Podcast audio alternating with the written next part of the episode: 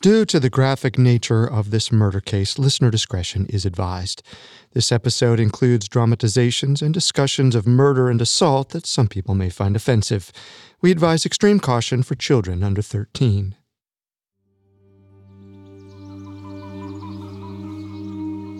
In the 1800s, the small, isolated village of Saxtown, Illinois, didn't offer much in the way of entertainment. Farm life was boring and routine. The 100 residents of Saxtown had only one way to keep things interesting gossip. Usually that meant whispering about their neighbors, romantic partners, family arguments, or money troubles. But in March of 1874, the Saxtown gossip mill went into overdrive when an entire family was found brutally hacked to death in their local farmhouse. Rumors quickly swirled about possible motives and suspects. Soon everyone had their own unfounded opinion on who the murderer was, and they weren't afraid to share it. The local newspapers weren't much better either.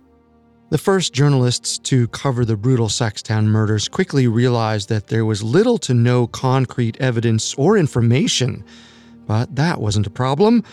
What the newsmen lacked in facts, they made up for with sensationalism. Soon, newspapers across the country were emblazoned with the headlines like The Illinois Horror, Wholesale Human Slaughter, and even Demonism. But back home in Saxtown, the articles only amplified the town's paranoia. When everyone's whispers and rumors were suddenly plastered on the front page, no one knew who to trust. They only knew that a local family was dead, and someone had swung the axe.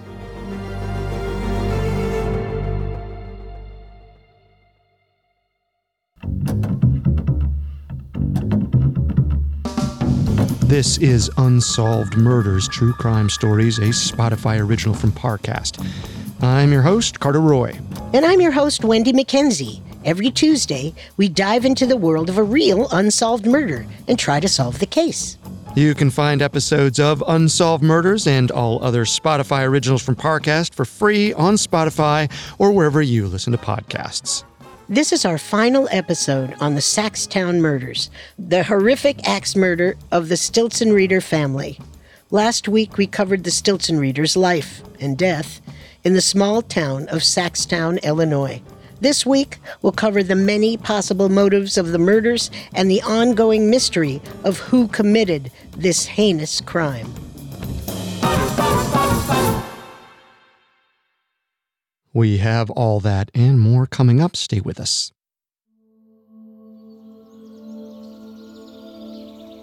On March 20th, 1874, the peaceful village of Saxtown, Illinois, lost its innocence.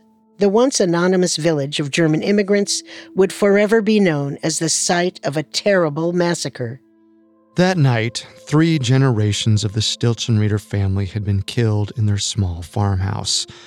36 year old Fritz Stelzriede, his aging father Karl, his wife Anna, and his two young children had all been butchered in a brutal axe attack. There were no witnesses to the crime, and by the following morning, just about every citizen of Saxtown was buzzing with speculation.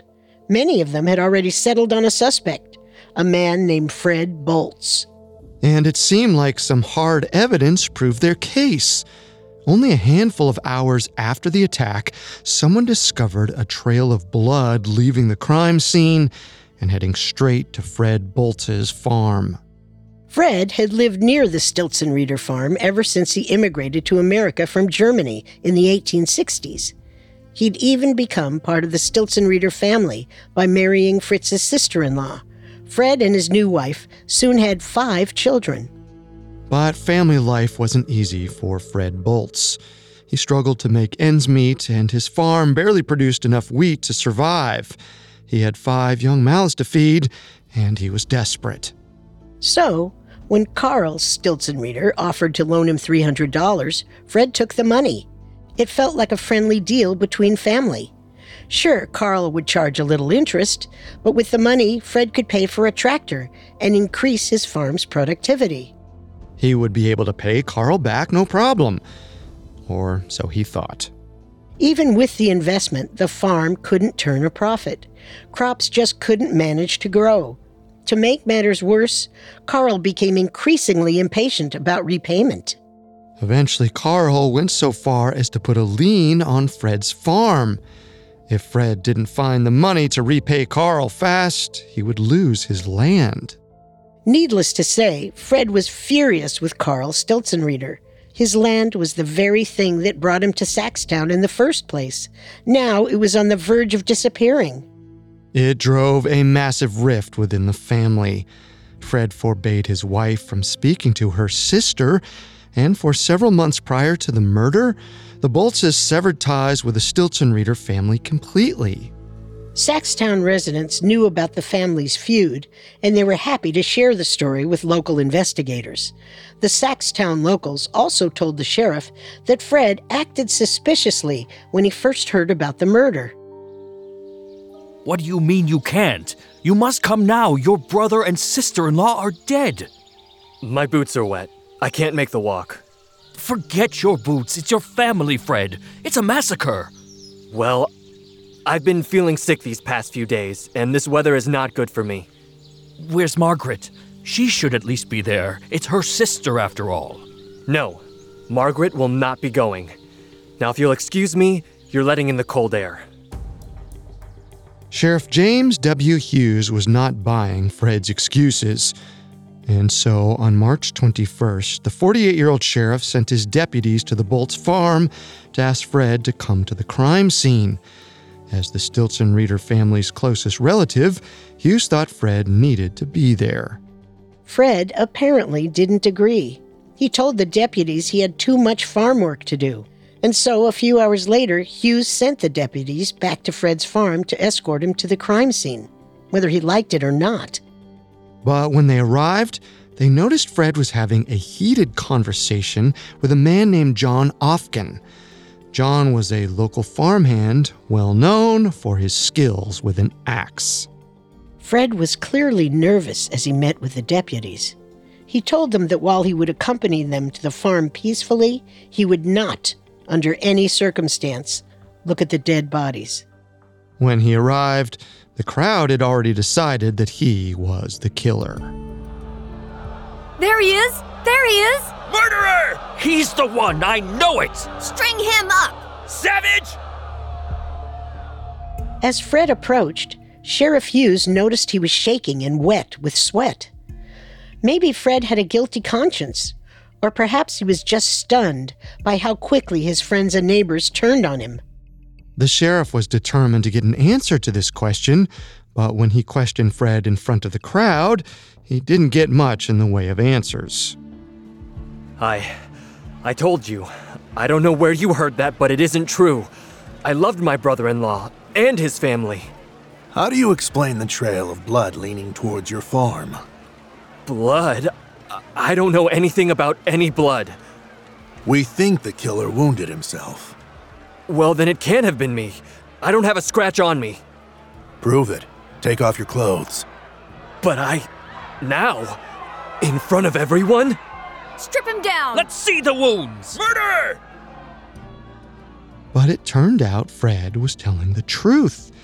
He had no visible injuries, and after his clothes were inspected closely, there wasn't a drop of blood to be found. His boots, however, were still wet and seemed to have a smudge of red on the toe. This was enough for Sheriff Hughes. He ordered that Fred be held, pending the results of the coroner's inquest. Next, the sheriff sent Constable William Bongart and Justice of the Peace Isaiah Thomas to search Fred's home. They searched the farm for over two hours, but came up with nothing no murder weapon, no hidden money, no blood. They returned to the crime scene empty handed to help the coroner's inquest. Sheriff Hughes was disappointed about the lack of evidence. He hoped the coroner would find more than he had. At 2 p.m. on March 21, 1874, Coroner John J. Ryan arrived at the Stelzriede farm with several officers and physicians in tow. Ryan's job was to hold an inquest in front of a jury to conclude how the family had died. It didn't take long before he and his team stumbled across two interesting pieces of evidence that the sheriff somehow missed. Whoa, Mr. Ryan, watch your step. Hmm? What is it, son? Boot marks. There and there, leading away from the house. Heavy work boots with nailed soles. And take a look at this. You're right. It looks like something's been dragged. Maybe the axe? This isn't just mud. This is blood. The coroner's investigators found boot prints and what looked like the mark of a dragged axe in the yard of the farmhouse. As his detectives continued searching the house, Coroner Ryan assembled a jury. In the early evening of March 21st, he chose six local men and held the inquest in the yard outside the crime scene. They interviewed many people, starting with Ben Schneider, the man who first discovered the bodies. But the inquest took a turn when they called in Fred. Once they swore Fred in, the inquest ordered him to go look at the bodies. He had no choice. Tentatively, Fred started into the farmhouse, but he quickly turned away from the grisly scene. When he finally faced the blood and brutalized bodies, he nearly fainted. Some Saxonites, watching from the lawn, thought Fred's nerves made him suspicious. Others believed it was only natural, given how horrific the murders were. Once Fred walked through the house, the inquest inspected Fred's body one more time for a wound. Again, they found nothing. And so, when the inquest finally came back with a verdict on the morning of March 22, 1874, they didn't name Fred as a suspect. The culprit was still officially unknown. Much to the dismay of many in Saxtown, Fred was free to go. The murderer was still on the loose. After the inquest, Coroner Ryan released the results of his own investigation, and he came to a very different conclusion than Sheriff Hughes. The coroner believed that there were actually two killers one who used a knife and the other armed with an axe. Hughes might have thought the murder was some kind of feud, but Ryan thought it could be as simple as a robbery. Apparently, Fritz had just received a $100 from the local mill, and that money was still missing. So was the rumored gold that the family had just inherited. Although there were a few dollars left in the house, the thieves may have still run away with a huge bounty. With that, the coroner turned the entire population of Saxtown into potential suspects. Not everyone in town had a personal issue with the Stelzriede family, but just about all of them were desperate for cash. Suddenly, the close knit Saxtown residents started looking at their neighbors in a new light.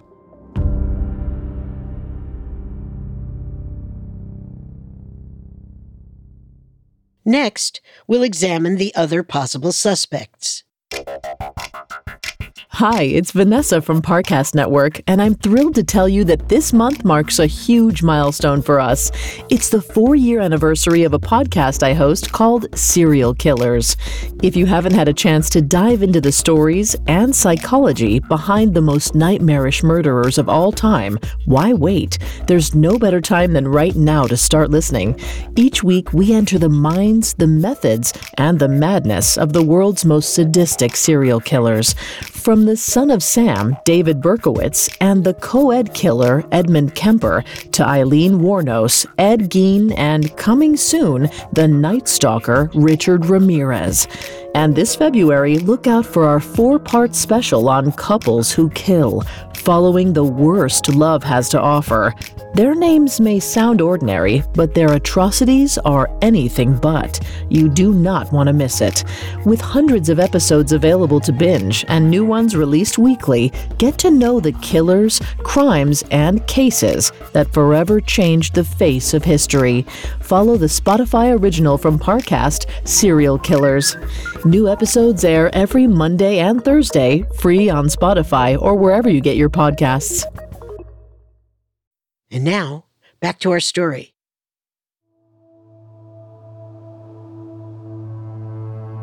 Sunday, March 22nd, 1874, was a gray and gloomy morning in Saxtown, with cold winds blowing in from the north. The weather seemed appropriate for the day the town decided to bury the Stelzriede family. First, the bodies were carried out of the family home and placed in the nearby barn so they could be prepared for burial. Local women washed and cleaned the corpses. It was a gruesome task and hard to stomach. With no preservatives or refrigeration, the bodies had already begun to rot.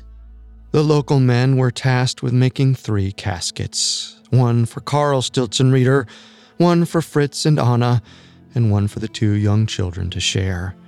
The homemade caskets were simple, made from a local oak tree. When they were ready, the bodies were wrapped in sheets and placed inside. Then the men drove in nails to seal them shut. Each coffin was placed onto its own wagon to journey to the nearby Freivogel Cemetery. News of the murder had already spread through the papers, and spectators from all across Illinois had decided to make the long journey to attend the funeral and maybe pick up a scrap of gossip while they paid respects. Over 1,000 people crowded the small cemetery as a local priest read the eulogy. Many cried as the bodies were lowered into their unmarked graves. The entire population of Saxtown was there, even Fred Boltz. Fred seemed oddly unaffected by the Reverend's moving tribute to the murdered family. And once again, he was spotted near the equally suspicious John Ofkin, the farmhand known for his skills with an axe. But Fred could feel the glares of his suspicious neighbors all around him. He tried to stay to himself as much as possible, lowering his head so as not to make eye contact with any of his nosy neighbors. As the caskets were covered in dirt, the priest prayed over the five family members. Finally, the Lord's Prayer was recited by the entire crowd to conclude the ceremony. But the show wasn't over yet. Amen. Amen. Hey, Get your hands off me! Fred Boltz, you are under arrest. Arrest? I was just released yesterday. There's no evidence at all. I... I'm only following orders, Mr. Boltz. You'll have to take that up with Sheriff Hughes. Now, come on. I didn't do it, you hear? I didn't do it! Sheriff Hughes may not have had the evidence to convict Fred, but he was certain he was guilty. He also ordered that John Ofkin be arrested as well. Maybe some time in a jail cell would convince one of them to confess. Hughes believed Fred's conscience would get the better of him. Fred Boltz was well known for being a devout Christian. He taught scripture at the local Lutheran church and went to Mass several times a week. In fact, his only request when Hughes locked him in a cell was a copy of the Bible to read. A good Christian couldn't let a sin like murder sit on his heart forever, at least that was what Sheriff Hughes thought. Unfortunately for the sheriff, Fred continued to deny his involvement in the murders, no matter how long the sheriff questioned him. The sheriff's interrogations of John went even worse. The farmhand was known for being quiet. He lived up to that reputation while in jail. Sheriff Hughes did catch a break, however, when John Ofkin's boss and housemate informed police that John had not been home the night of the murders. When Hughes asked John where he'd been, the man finally broke his silence. He had stayed at a friend's nearby farmhouse. Hughes ordered his men to search the farmhouse immediately. When they did, they uncovered a black cloth bag belonging to John. It was stained with blood. John looked increasingly more guilty. But that didn't extend to Fred. By March 31st, Fred had been jailed for over a week. He'd never wavered in his claims of innocence, and locals were less sure he was the culprit. Finally, Fred's local church rallied behind him and demanded that he be released. Some newspapers pointed out that Fred actually had very little to gain from the murders. While Fred's loans may have been forgiven, he wouldn't inherit any money from the Stelzriedes' deaths. The family's wealth was set to go to Carl's only living brother, Charles. That introduced a whole new suspect Charles Stelzriede. Charles Stelzriede had moved to America shortly after his brother Carl. At first, he settled in New York City, but soon joined his sibling in Saxtown. He bought a piece of land right next door to Carl's farm in 1855. By all accounts, Charles's farm was a great success. Yet only a few years later, Charles, along with his wife Lizette and their five children, moved away to Richview. Whether Charles moved for greener pastures or because of an issue with his hot headed brother Carl is unknown. What we do know is that the brothers often argued, and nothing caused more problems than money. In 1862, an argument over a family inheritance got ugly. A third Stelzriede brother, who had owned a successful liquor store in New York City, died with no children and no will. The fight over the estate got so bad that the brothers never spoke to each other again. It had obviously made Charles angry, but murder was another question entirely. To make matters even more suspicious, Hughes learned that Charles' eldest son, 25 year old Henry, was spotted near Saxtown on the day before the murder. And when another witness saw him a few days later, Henry's hand was badly cut. Sheriff Hughes agreed that Carl's brother was at least worth talking to, so he made a 55 mile trek to Charles's farm in Richview, Illinois, to have a chat with the old man. Charles Stelzriede, Yes. I'm here to speak to you about your brother, Carl. Oh, God bless his soul in heaven. You're aware then. Why didn't we see you at the funeral? Oh, it was such a shame. We didn't learn about his death until it was too late for us to travel. I see. Well, it looks like you might be inheriting a nice piece of land soon. Great. More land to look after. Excuse me. Do you mind if we move inside? I might need to lie down. I've been quite sick these last few weeks. As soon as Sheriff Hughes saw how frail and sickly Charles was, he knew there was no way he had committed the crime. But it was still possible that one of his three sons had. Strangely, Charles had already prepared a defense for at least one of his sons. He gave Hughes a signed affidavit from several residents of Richview stating that Henry and Charles's youngest son, William, had not left the town in the week before the murders. That left Martin, the middle son, who worked for the railroad in a neighboring county. Charles didn't have an alibi for Martin, but assured the sheriff that Martin's employer would be able to provide one. The next day, Wednesday, March 25th, Charles visited Sheriff Hughes at the Belleville jail. He brought along a lawyer and a physician's note stating that he had not left his bed the night of the murder. But Hughes still felt something was off. While at the jail, Charles stopped by to see Fred Boltz and John Ofkin, who were still in their cells. Apparently, all the men knew each other. A few hours later, Charles went to the courthouse and donated $1,000 as a reward for the capture of the Stelzriede's killers. This threw Hughes off. A guilty man wouldn't put up his own money to help solve the case. Besides a suspicious son and a shaky motive, Hughes had nothing on Charles, or Fred Boltz and John Ofkin for that matter. As the investigation stretched into April, Sheriff Hughes got desperate. He started comparing the shoe prints at the murder scene to random men around town. And eventually, he found two locals with the same size. With nothing else to go on, Hughes decided to take a wild chance.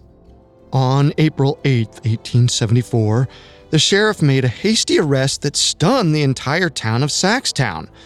His deputies took Fred Eckert Jr. and Jacob Petrie, the sons of two well respected Saxtown farmers, into custody. The evidence against them was circumstantial at best. The court agreed. There was no possible way for the sheriff to determine what shoe prints came from the time of the murder and what shoe prints occurred afterwards, when dozens of Saxtown citizens visited the home. The jail cells were filling up with people based on only the flimsiest of evidence. The men were quickly released. On April 25th, after more than a month in jail, John and Fred appeared in court and were immediately granted release with bail. Three days later, a grand jury determined that there was not sufficient evidence to indict either of them. Sheriff Hughes now had no suspects in his jail, despite this being the most high profile case in his county's history. Perhaps the pressure was getting to him because a few weeks later, Sheriff Hughes once again made a hasty arrest. Sheriff, do you have news? Have you found the culprits? I'd like to think so. Your boy Henry around? Henry! The sheriff wants a word! Yeah, Pa? Henry, I believe you played a part in that nasty business down at your uncle's back in March. You better come with me. Well, now, wait a minute. How's that cut on your hand healing, Henry? Where'd you say you got that again? Uh, I. You think about it. We can discuss it further down at the jailhouse. I can't believe this. If this is the kind of investigation you're running, you bet to hell I'm taking back my $1,000 reward. But just like all the other arrests, Hughes made this one without any solid evidence, and it didn't take long for Charles's lawyer to get Henry released. Charles Stelzriede was furious with the sheriff and pulled his reward money. He said, That money stimulated the detectives to an unusual degree, so much that they arrest innocent persons on the barest suspicions. Hughes was out of options. He couldn't hold any more people in jail based strictly on his suspicions. 1874 came to an end without any more arrests or breaks in the case. A few years later, Hughes handed in his gun and badge and retired as sheriff. With that, he gave up on the case for good. But one man didn't give up Isaiah Thomas, the local school teacher and justice of the peace. Isaiah believed that Hughes's shoddy investigation had overlooked key suspects. He was convinced that the sheriff had arrested the wrong culprits, and he was determined to prove it. Isaiah's suspicions would soon erupt into a massive legal battle and light a brand new fire under the cold case.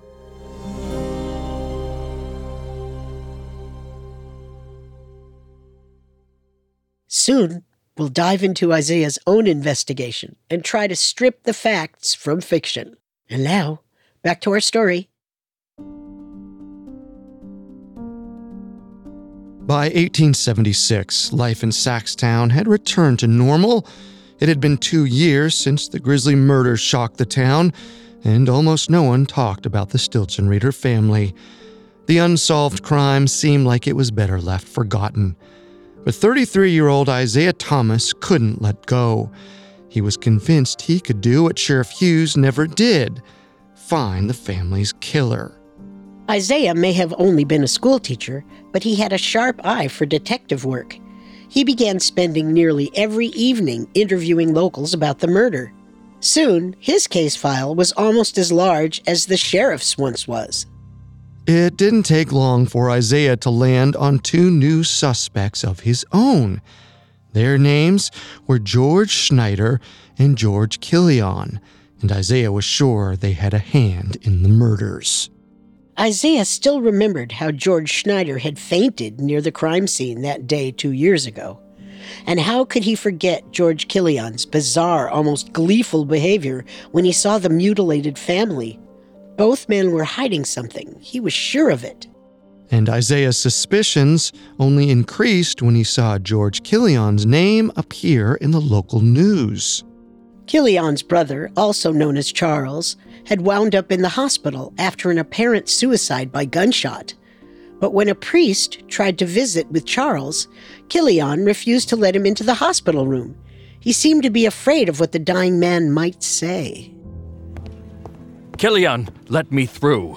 The doctors may not be able to save your brother's body, but the least I can do is save his soul. No can do. Charles told me he doesn't want any visitors.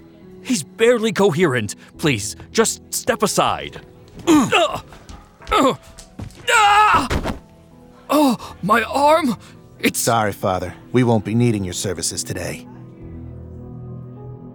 Isaiah Thomas didn't believe for a second that Charles shot himself.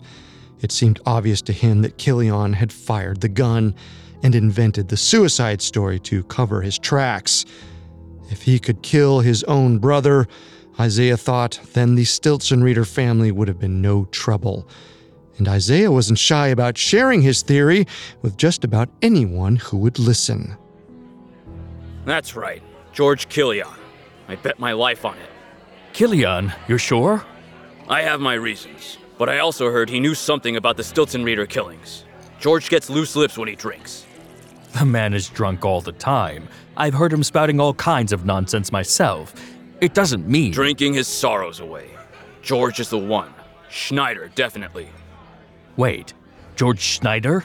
I thought we were talking about George Killian. What? Yeah, that's what I said. Killian. Or Schneider. Or maybe both of them. Isaiah's evidence was solely based on hearsay, but that didn't stop him from spreading it like it was fact. Over the next five years, Isaiah became more and more vocal about his belief that Killian and Schneider were the Stelzriedes' killers. Eventually, the news reached Killian, and he decided to put an end to the rumors once and for all. In May of 1881, he sued Isaiah Thomas for defamation. The court couldn't hear the case until early 1882, so in the meantime, Isaiah insisted that several people in Saxtown had overheard George Killian talking about the murders. Isaiah tried to convince the witnesses to testify on his behalf, but they all refused or denied saying anything in the first place. It's unclear whether these supposed witnesses changed their stories out of fear of Killian or if Isaiah had imagined the whole thing altogether. Either way, the schoolteacher remained convinced that George Killian was guilty. But with no hard evidence and no witnesses, Isaiah lost the case. The court ordered him to pay Killian several hundred dollars for defamation. That didn't stop Isaiah, however. After the trial, he headed straight to the reporters waiting on the courthouse steps. Mr. Thomas, can you give us a quote on the court's new ruling? I don't care what the court said. I know George Killian was responsible for that poor family's murder, and I won't stop saying so. But eventually, Isaiah's near obsessive determination caught the eye of St. Clair County State's Attorney Robert D.W. Holder, and Holder thought the schoolteacher might actually be on to something. Holder had a theory of his own. Killian may not have been the murderer himself, but he had at least been a witness to the crime. In March of 1882, Holder opened a grand jury investigation into the Stelzriede murders.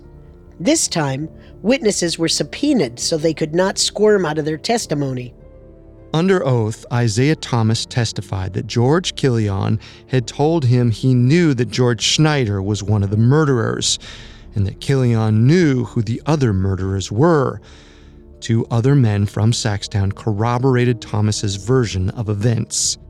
Another witness claimed that Killian had seen George Schneider sleeping next to him on the morning of the murder, his boots covered in blood. The witness suggested that Schneider had given Killian some of the stolen money to buy his silence. With each new testimony, Holder strengthened his case. And over time, you got close to Mr. Killian. Yes, I worked as a laborer on the same farm as him. He'd have me over sometimes for supper. And did he say anything that roused your suspicions? Listen, George got drunk a lot, and when he got drunk, he'd get violent, especially to his wife. That poor lady. I would try to calm her after the beatings. One time after a big fight, she said something. something strange. Do you care to share with the court? That no matter how upset George got with her, he would never leave her. Because she knew too many of George's secrets. Once Holder was done with his witnesses, he revealed something that neither Sheriff Hughes or Isaiah Thomas could ever find actual hard evidence. It was a vest that supposedly belonged to Killian, and it was covered in blood. Killian admitted that the vest was his, but claimed he had lost it several days before the murders. Holder added that size 5 boot prints were found leading away from the crime scene. Kilian wore a size 5 boot. Investigators had reportedly discovered prints at the scene from a size 11 boot as well. According to one witness, the prints matched George Schneider's shoes exactly. Kilian likely saw the case building against him, so that evening he headed straight to the newspaper reporters waiting outside the courthouse to proclaim his innocence once again. Mr. Killian! Mr. Killian, do you have a comment about today's session? What would you like to tell readers about the case? I don't know anything more about the Stelzriede murders than you do. Did you ever claim that you knew who killed the Stelzriedes? I don't remember that I ever did. But you know a man will say a good deal when he is drunk. That's all it was, honestly. But the journalists weren't convinced. The papers were soon full of theories that Killian had taken hush money from the murderer to keep their identity a secret. The grand jury came to the same conclusion. They indicted George Kilian for being an accessory to the crime after the fact. Kilian quickly posted bail and hired a prominent local lawyer. Meanwhile, Saxtown and the entire county of St. Clair, Illinois, anxiously awaited the trial. Finally, they would get a conclusion to the horror story that had haunted the town for years. But that trial never came. George Kilian and his lawyer were determined to squash the indictment as quickly as possible. Kilian's lawyer argued that the grand jury had no real evidence. Eventually, the judge agreed and dropped the indictment. And with that, the Stelzriede murder case was closed for good. Saxtown's residents were shocked. They were sure that George Kilian had been involved. And even if the law didn't agree, the town never trusted Kilian again.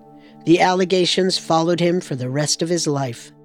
Eventually, all the potential suspects died or disappeared, and the story of the gruesome 1874 murders became nothing but a bit of local Saxtown history. But Charles Stelzriede refused to let the memory of his family be forgotten for good. Before his death in 1897, Charles spent some of the Stelzriede family inheritance to erect a large grave marker for his slain brother Carl and the other four victims. It still stands today, a monument to the dead and the ongoing mystery of their deaths. So, looking at all of the suspects, I agree with Isaiah and Holder that George Kilian was either the killer or an accomplice.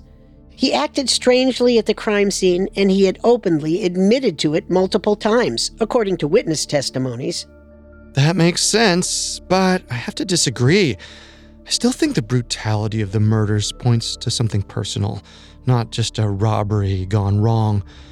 Fred Boltz had the most to gain from the Stelzriede family's death, and his feud with Carl might just have been enough to push him over the edge. Whatever the case may be, the brutal murderers did more than kill five people. The innocents of Saxtown, Illinois, died that night as well. The slaughter showed just how fragile a community can be, and how easily neighbors can turn on one another when paranoid gossip sets in.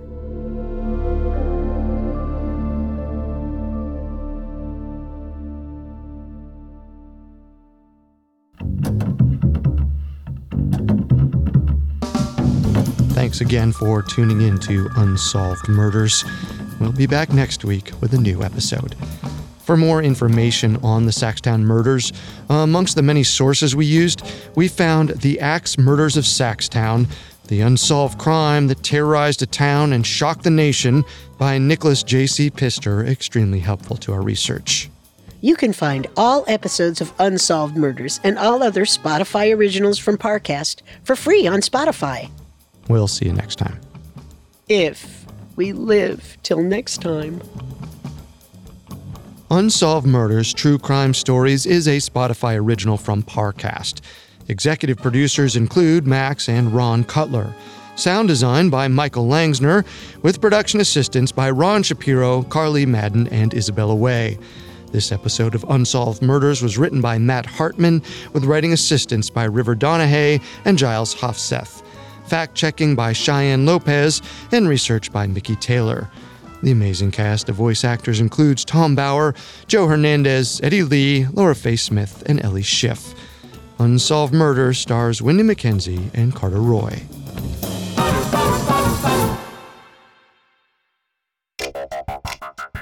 Hi, listeners. It's Vanessa again. Before you go, don't forget to check out the Spotify original from Parcast, Serial Killers.